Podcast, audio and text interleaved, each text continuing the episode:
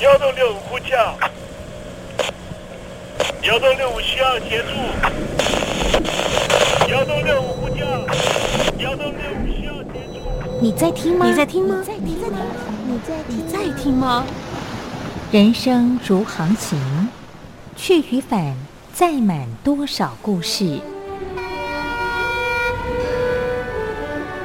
你要睡上下铺吗？后面这个地方。如果吵得太烈的话，三天都没有洗澡，真的很累，地上就躺着就睡了。我有看到我父母亲，我现在是要去看父母亲的状况。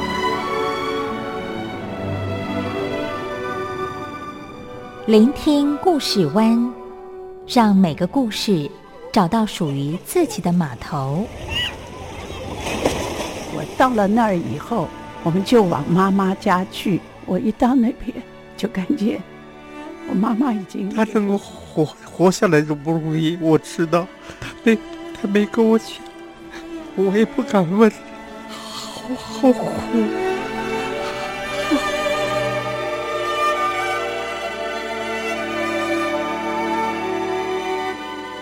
聆听故事湾，聆听故事湾。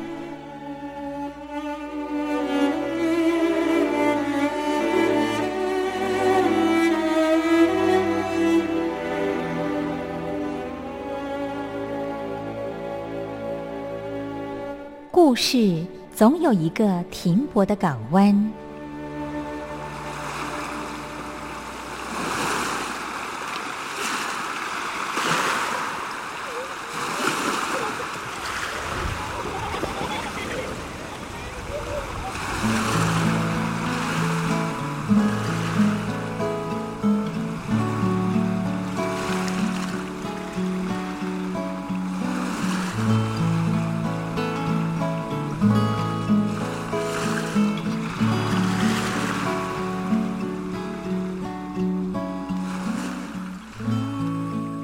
一二三四五六七七六五四三二一，大陆听众朋友您好，我是您的好朋友东山林，在台北问候您。正在为您进行的栏目就是聆听故事湾，一二三四五六七七六五四三二一，全年无休，每天在空中为您服务。您在每天的凌晨三点十分，或是傍晚的六点十分，都可以在光华之声频道收听到这个栏目，聆听环宇趋势。不用太多解释，因为聪明的你心中自有诠释。亲爱的听众朋友，我们的节目早晚各一次，听众朋友你可以选择最适宜的时间，和东山林共度这短暂的五十分钟的时光，就在光华之声的频道空中相见。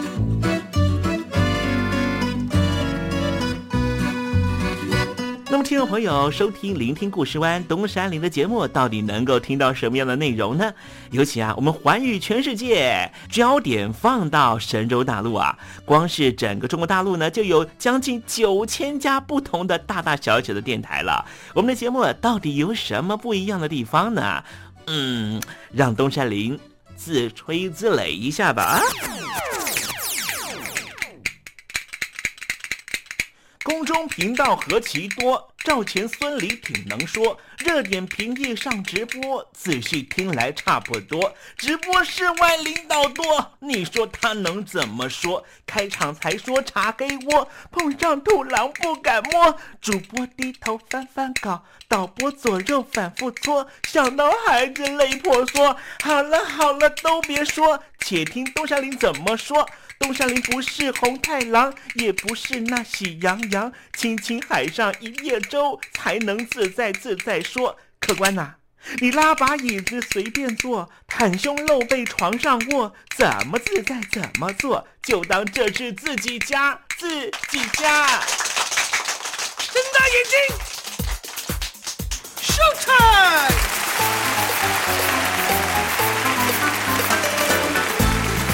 听众朋友，你好，我是你的好朋友东山林，在台北问候您。正在为您进行的栏目就是《聆听故事湾》啦。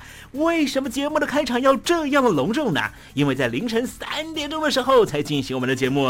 听众朋友可能正在打瞌睡之中，或是呢在睡梦之中，所以呢要赶快把听众朋友呢让那瞌睡虫踢到九霄云外啦。听众朋友，今天的节目非常的精彩，千万不要错过喽。那么精彩的内容到底包含了什么呢？赶快让东山林为您报告。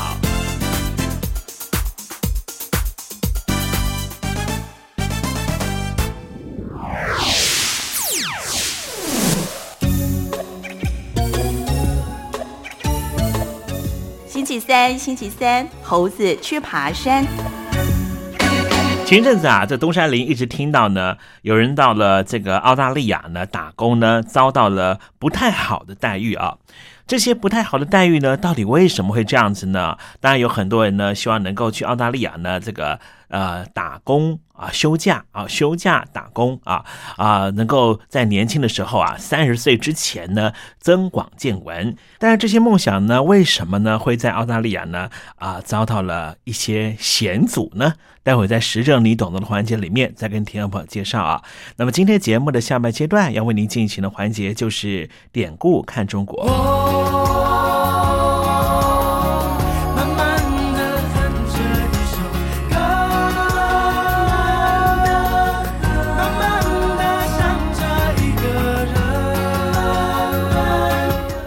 想谈恋爱吗？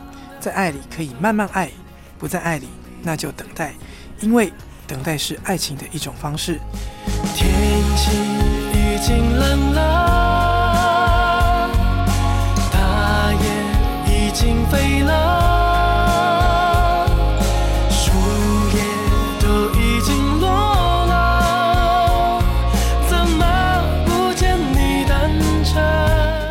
No Name 于宪忠，希望你会喜欢我对爱的诠释，也邀请你收听东山林的节目。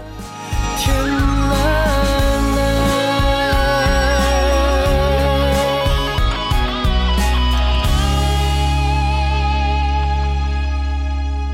现在，请习近平同志讲话。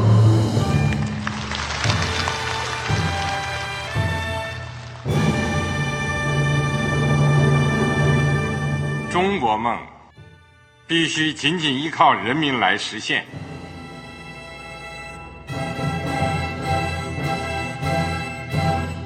好国民得关心家事、国事、天下事。呃，谢谢发言人。我们注意到啊，现在那个外面有很多关于前中央政治局委员周永康的一些消息和报道。我不知道发言人对这个事情有没有什么可以呃透露、可以披露的？国家对于公事啊，不是什么东西都要公示的。我只能回答成这样了，你懂的。那么作为天津市来说，每年要偿还的这个公路建设的贷款量有多大？哎，这个郝国民这个偿还的得回避时政敏感议题。因为他这个这个事儿我就不好再说太细。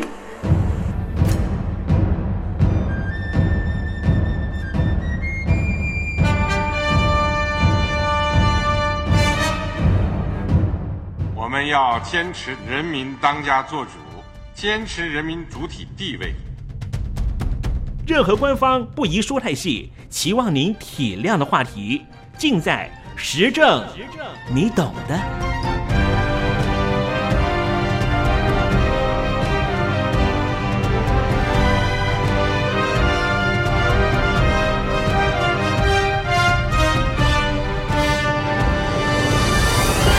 我只能回答这样了，你懂的。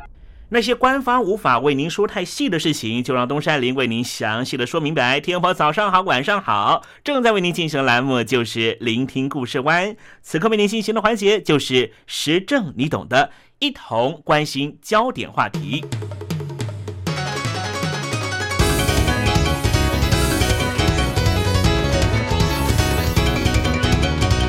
澳洲怎么样成为华人移民留学和打工度假的热门国家，已经不是一件新鲜事了。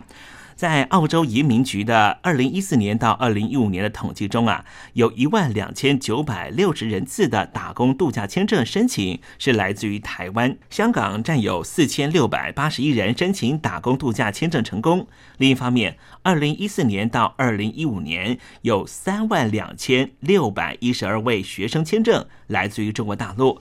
中国大陆在澳洲打工度假签证是居于第一位。今天东山林跟听众朋友谈一谈，澳洲是怎么样建构出一个华人剥削华人的黑工市场，并不是所有的学生和背包客在澳洲都过得如想象中的美好。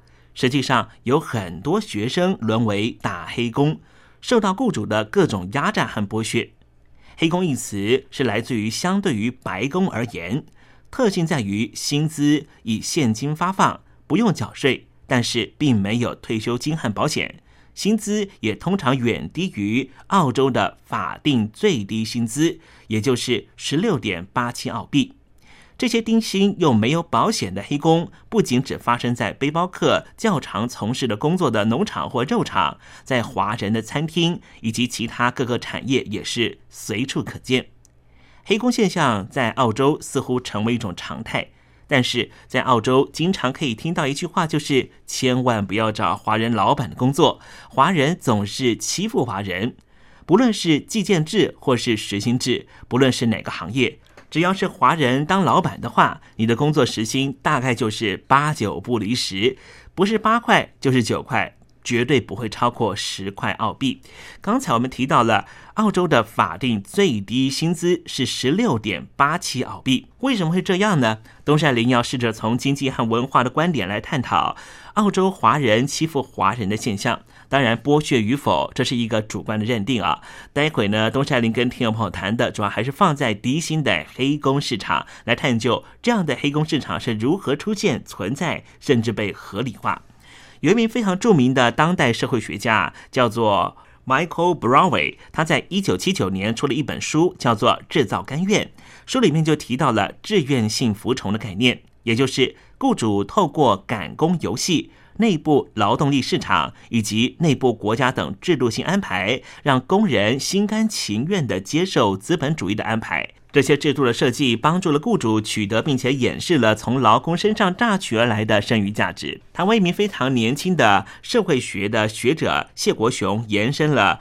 志愿性顺从的观点，从薪资结构来出发，探讨劳工如何经验薪资制度，进而指出台湾是有做有钱，没做没钱的纯劳动意识，导致于台湾的中小企业制造业啊，在即使没有内部劳动力市场以及内部国家等制度性安排之下，仍旧可以看出志愿性顺服的运作。所以，从两位学者的理论，我们可以得到什么样的启示呢？在澳洲的黑工市场，华人的老板并没有像西方学者所提及的，主动设计出一系列制度性的安排来剥削劳工，或是掩饰剩余价值。在某个意义上来说，澳洲的黑工市场的特性，就是呼应了谢国雄有做有钱，没做没钱的纯劳动意识。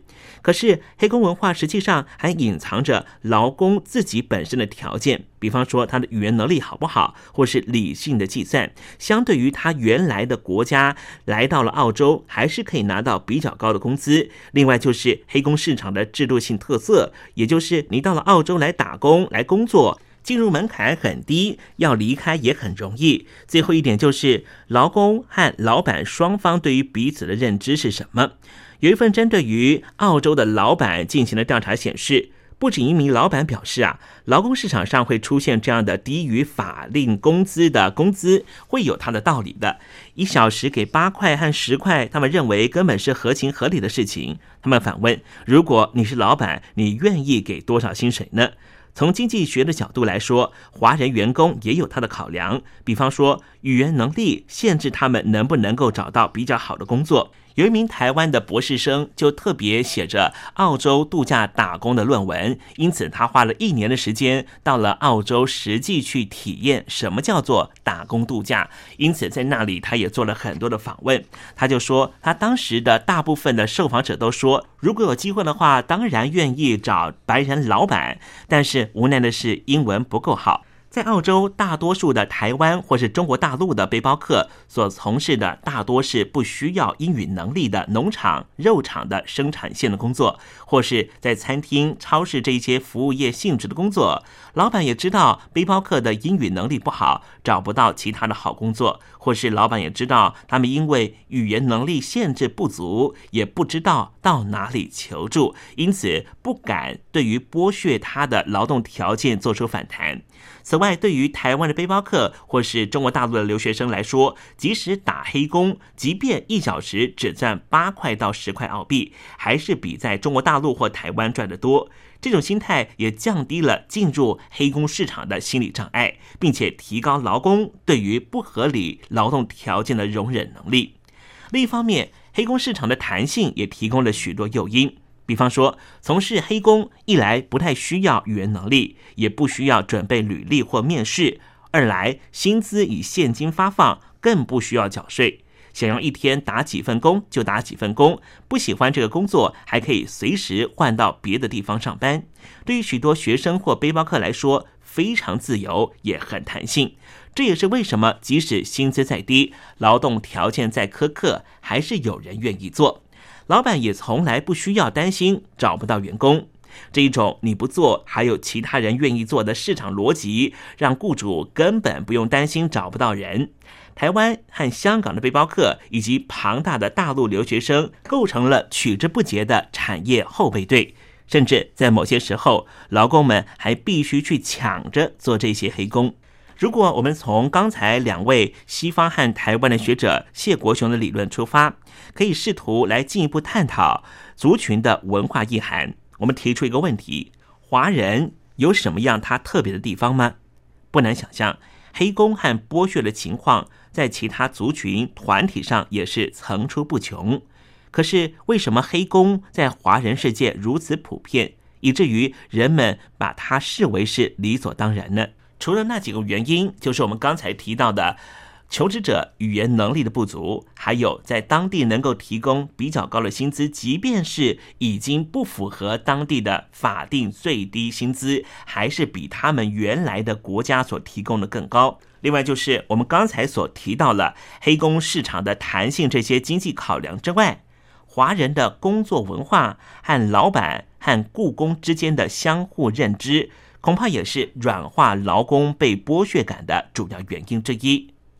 这里有一个非常有趣的现象，就是对于华人老板所提供的工作，劳工已经可以预期到会是低薪的黑工，以及各种可能被剥削的处境。因此，劳工对于工作本身的认知，不同于马克思所论述的虚假意识。相反的。他们把黑工连接到对于族群的刻板印象，也就是华人老板就是小气，而且爱剥削劳工。华人老板不可能提供好的工作。对于华人老板的刻板印象，导致于当被支付低于法定薪资以及受到剥削的时候，劳工表示并不意外，甚至认为自身也应该负责。他们会自己问自己说：“谁让我自己要去找华人老板去找这种坏工作？”当黑工和华人老板连结成为一种文化现象的时候，也就意味着华人老板提供黑工是根深蒂固而且无法根除的。这在劳动市场上代表的意义是什么呢？就是它降低了背包客或是学生接受黑工以及相对较低劳动条件的心理门槛。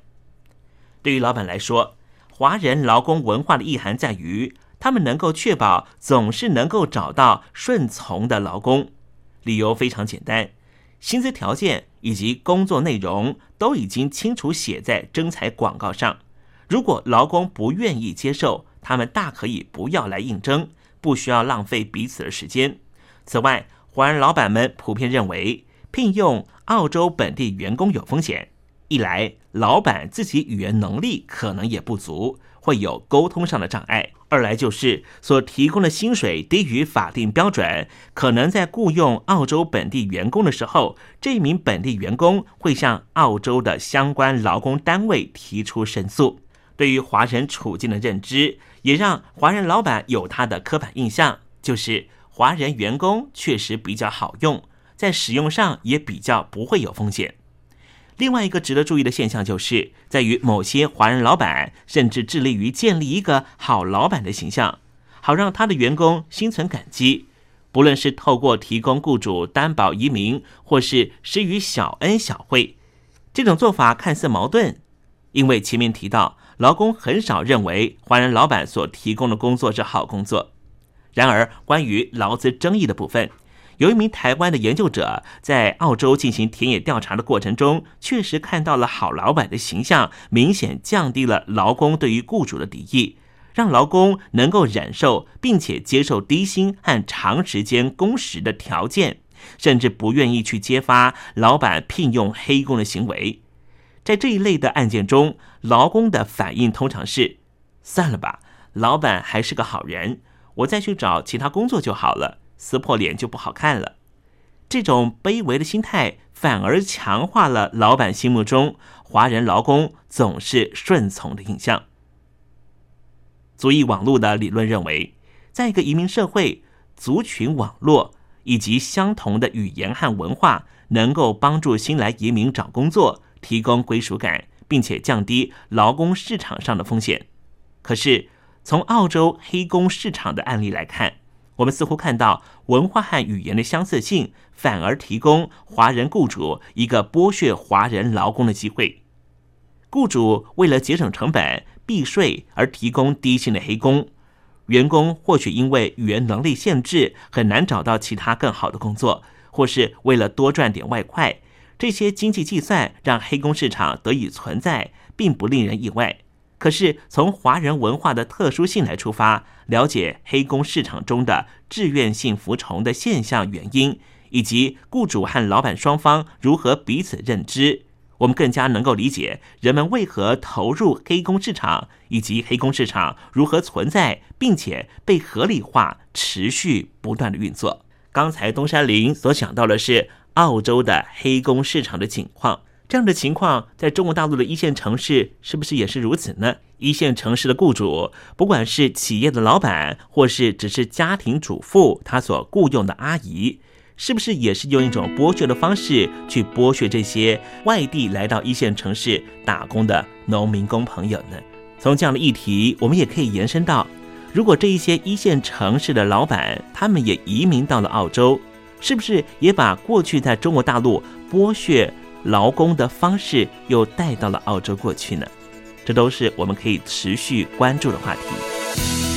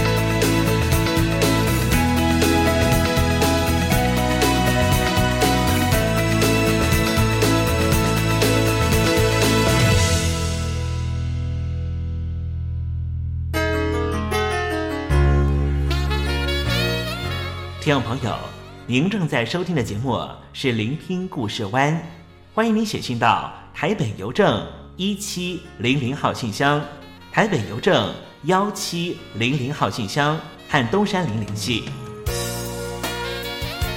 东山林就是东边的山里有只麒麟的东山林，东山林等候您的来信哦。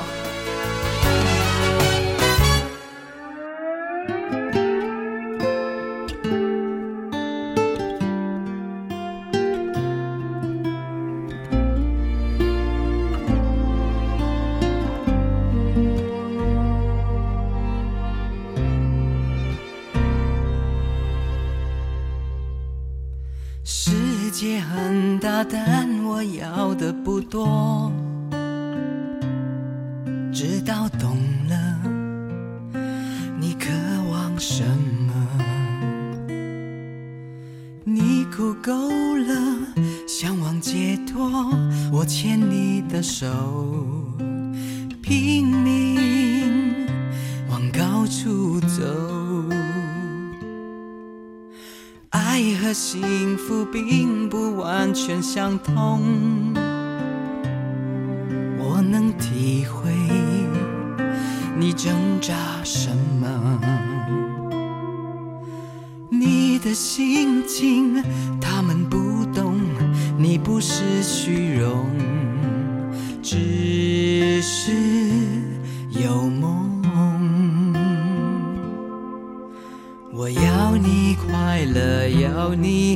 快乐。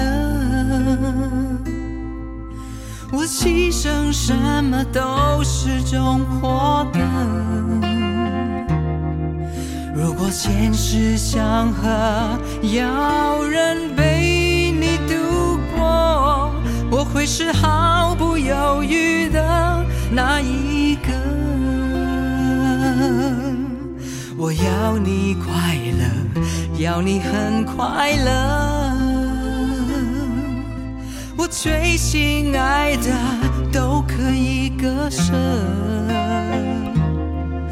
若你上的天堂是我进不了的，也会送你到门口才放手。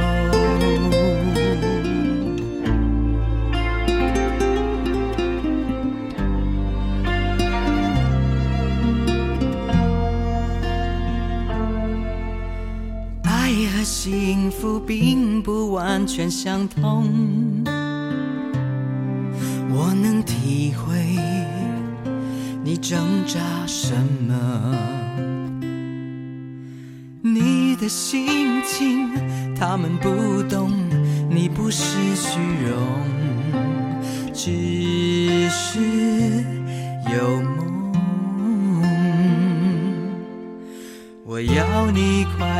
要你很快乐。我牺牲什么都是种获得。如果现实祥和，要人陪你度过，我会是毫不犹豫的那一个。我要你快乐，要你很快乐。我最心爱的都可以割舍。若理想的天堂是我进不了的，也会送你到门口才放手。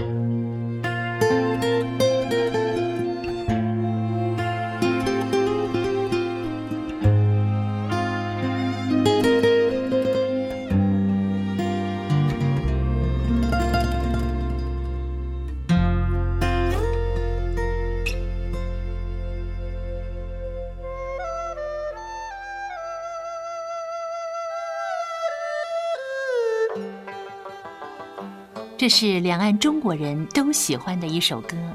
小城故事多，充满喜和乐。如果主持人播错了速度，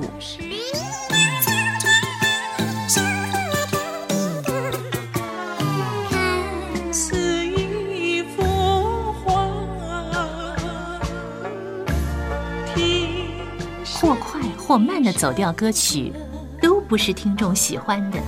人生境界真善美，这意义包括。两岸和谐关系也得循序渐进，快慢相宜。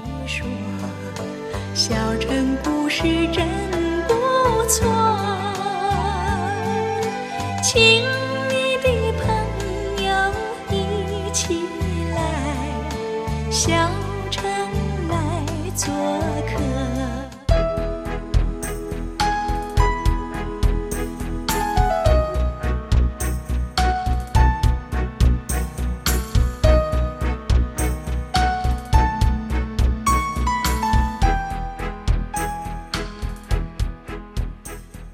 生活中少不了知性的真，生活中少不了理性的善，生活中也少不了感性的美。光华之声，永远陪伴您，生活在真善美的世界。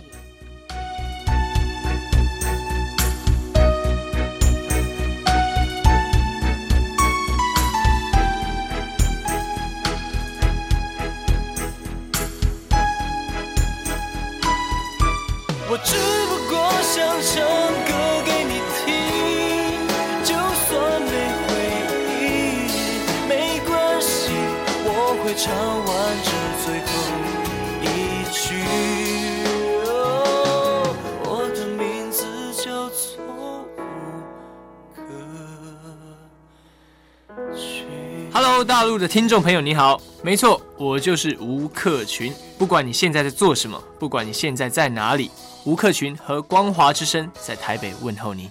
我只不过想唱歌给你听，用尽我全力，一首歌。这里是光华之声。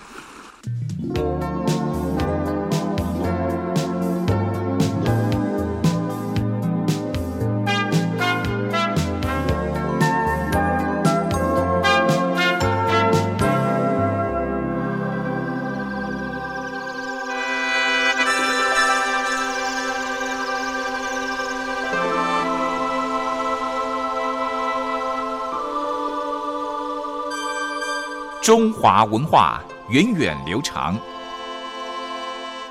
典章制度、古今风俗贯穿五千年，鉴古知今，展望未来。典故看中国。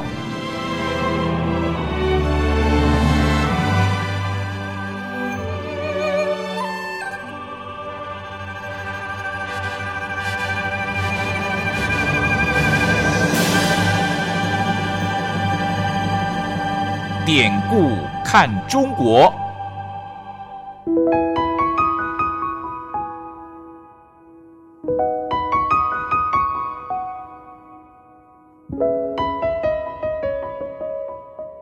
过往一百多年来，中华民族的不幸，每一名炎黄儿女无不亲身承受。列强的欺门踏户，连番的内战，中共建政后为了统治需求而做的文化捣毁，再再显现当代中华儿女的沧桑。如果海峡两岸的交流得以弥补文化上的鸿沟，东山林真心的希望这个单元这个环节可以实际施力。今天要讲的故事就是支持。后汉时代有一名太原人叫做王烈，很受到人们的敬重。他常常拿诚实正直去教导别人，自己也能够以身作则，规规矩矩的做人。地方上受到他的感化，也都有非常好的风俗。有一天，地方上有人偷牛，被施主抓到了。偷牛的不断的向施主哀求说：“老爷，任凭你怎么罚我都行，只是请求你千万别让王烈先生知道。”不久，这件事情还是传到王烈的耳里。王烈立刻叫人送一批布给那一位偷牛的人。别人看了觉得非常奇怪，就问王烈：“你为什么这么做呢？”王烈说：“那个人既怕我知道他的过错，就表示他有知耻之心。人有了知耻之心，一定能够改过自新，重做好人。所以我当然要帮助他啦。”后来，地方上有一位老人丢了一把剑，当时这老人也没有发觉，就走掉了。有一位路过的年轻人经过了，看到了这把宝剑，就守在那里不走，一直到了天黑，老人回来找剑，那个人才把剑交还给老人，一句话都没说就走了。老人觉得非常奇怪，把事情告诉了王烈。王烈派人一打听，才知道。那一位守着尸剑的人，就是先前的偷牛贼。好了，听众朋友，今天的典故看中国为您分享的故事在这里告一段落了。文化的低渗不争朝气。当有一天我们发现自己怎么更有包容力、更有同理心、更能替旁人着想的时候，我们就能够实际感受中华文化的博大精深正在我们的身上发挥作用。让我们拭目以待吧。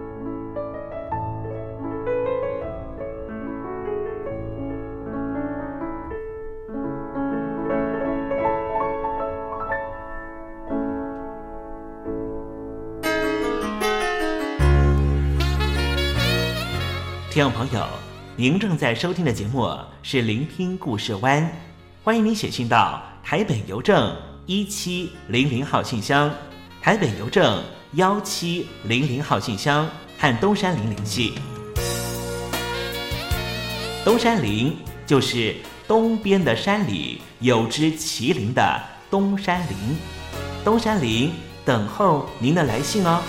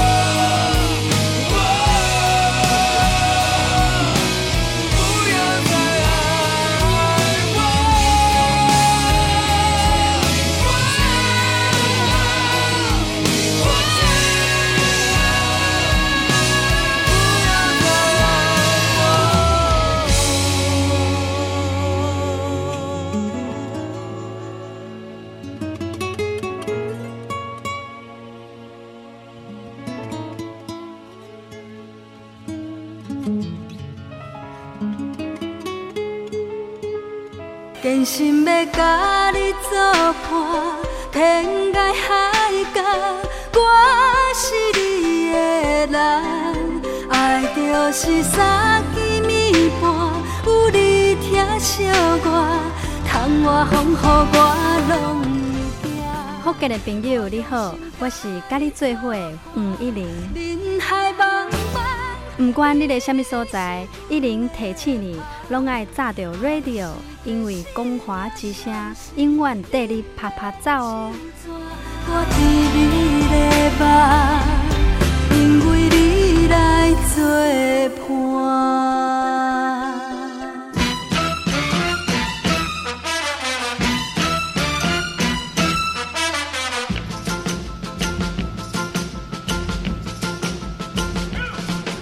觉得生活无聊吗？觉得日子无趣吗？给您专业的两岸政治国际新闻，给您精彩的生活娱乐医疗休闲，您要的生活即时信息都在光华之声，贴近光华之声，丰富您美丽幸福的人生。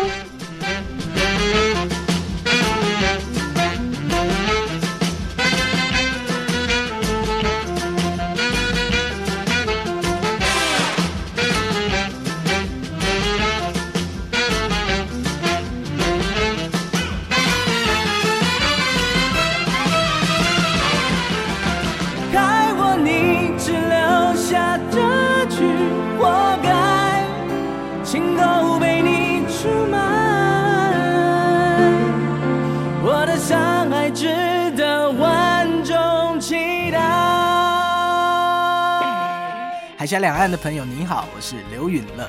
不论你在哪里，不论你正在做什么，都要允许自己快乐哦。我的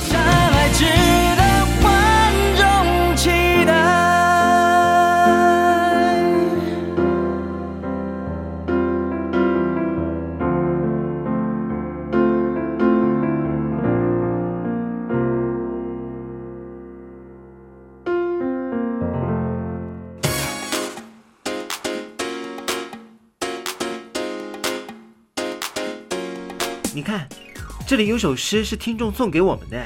我看看，光鲜亮丽，华美出众，传递讯息，情意无穷。哎，这四个句子的第一个字连在一起就是光华传情。哎，没错，这就是我们光华之声的写照啊！不管是我们的节目，还是我们的网站，随时都有让人耳目一新的感觉。收听我们光华之声的节目，能够让你掌握世界的脉动，走在人群之中，能够有自信的啪啪揍啦！啊，这是一定要的啦！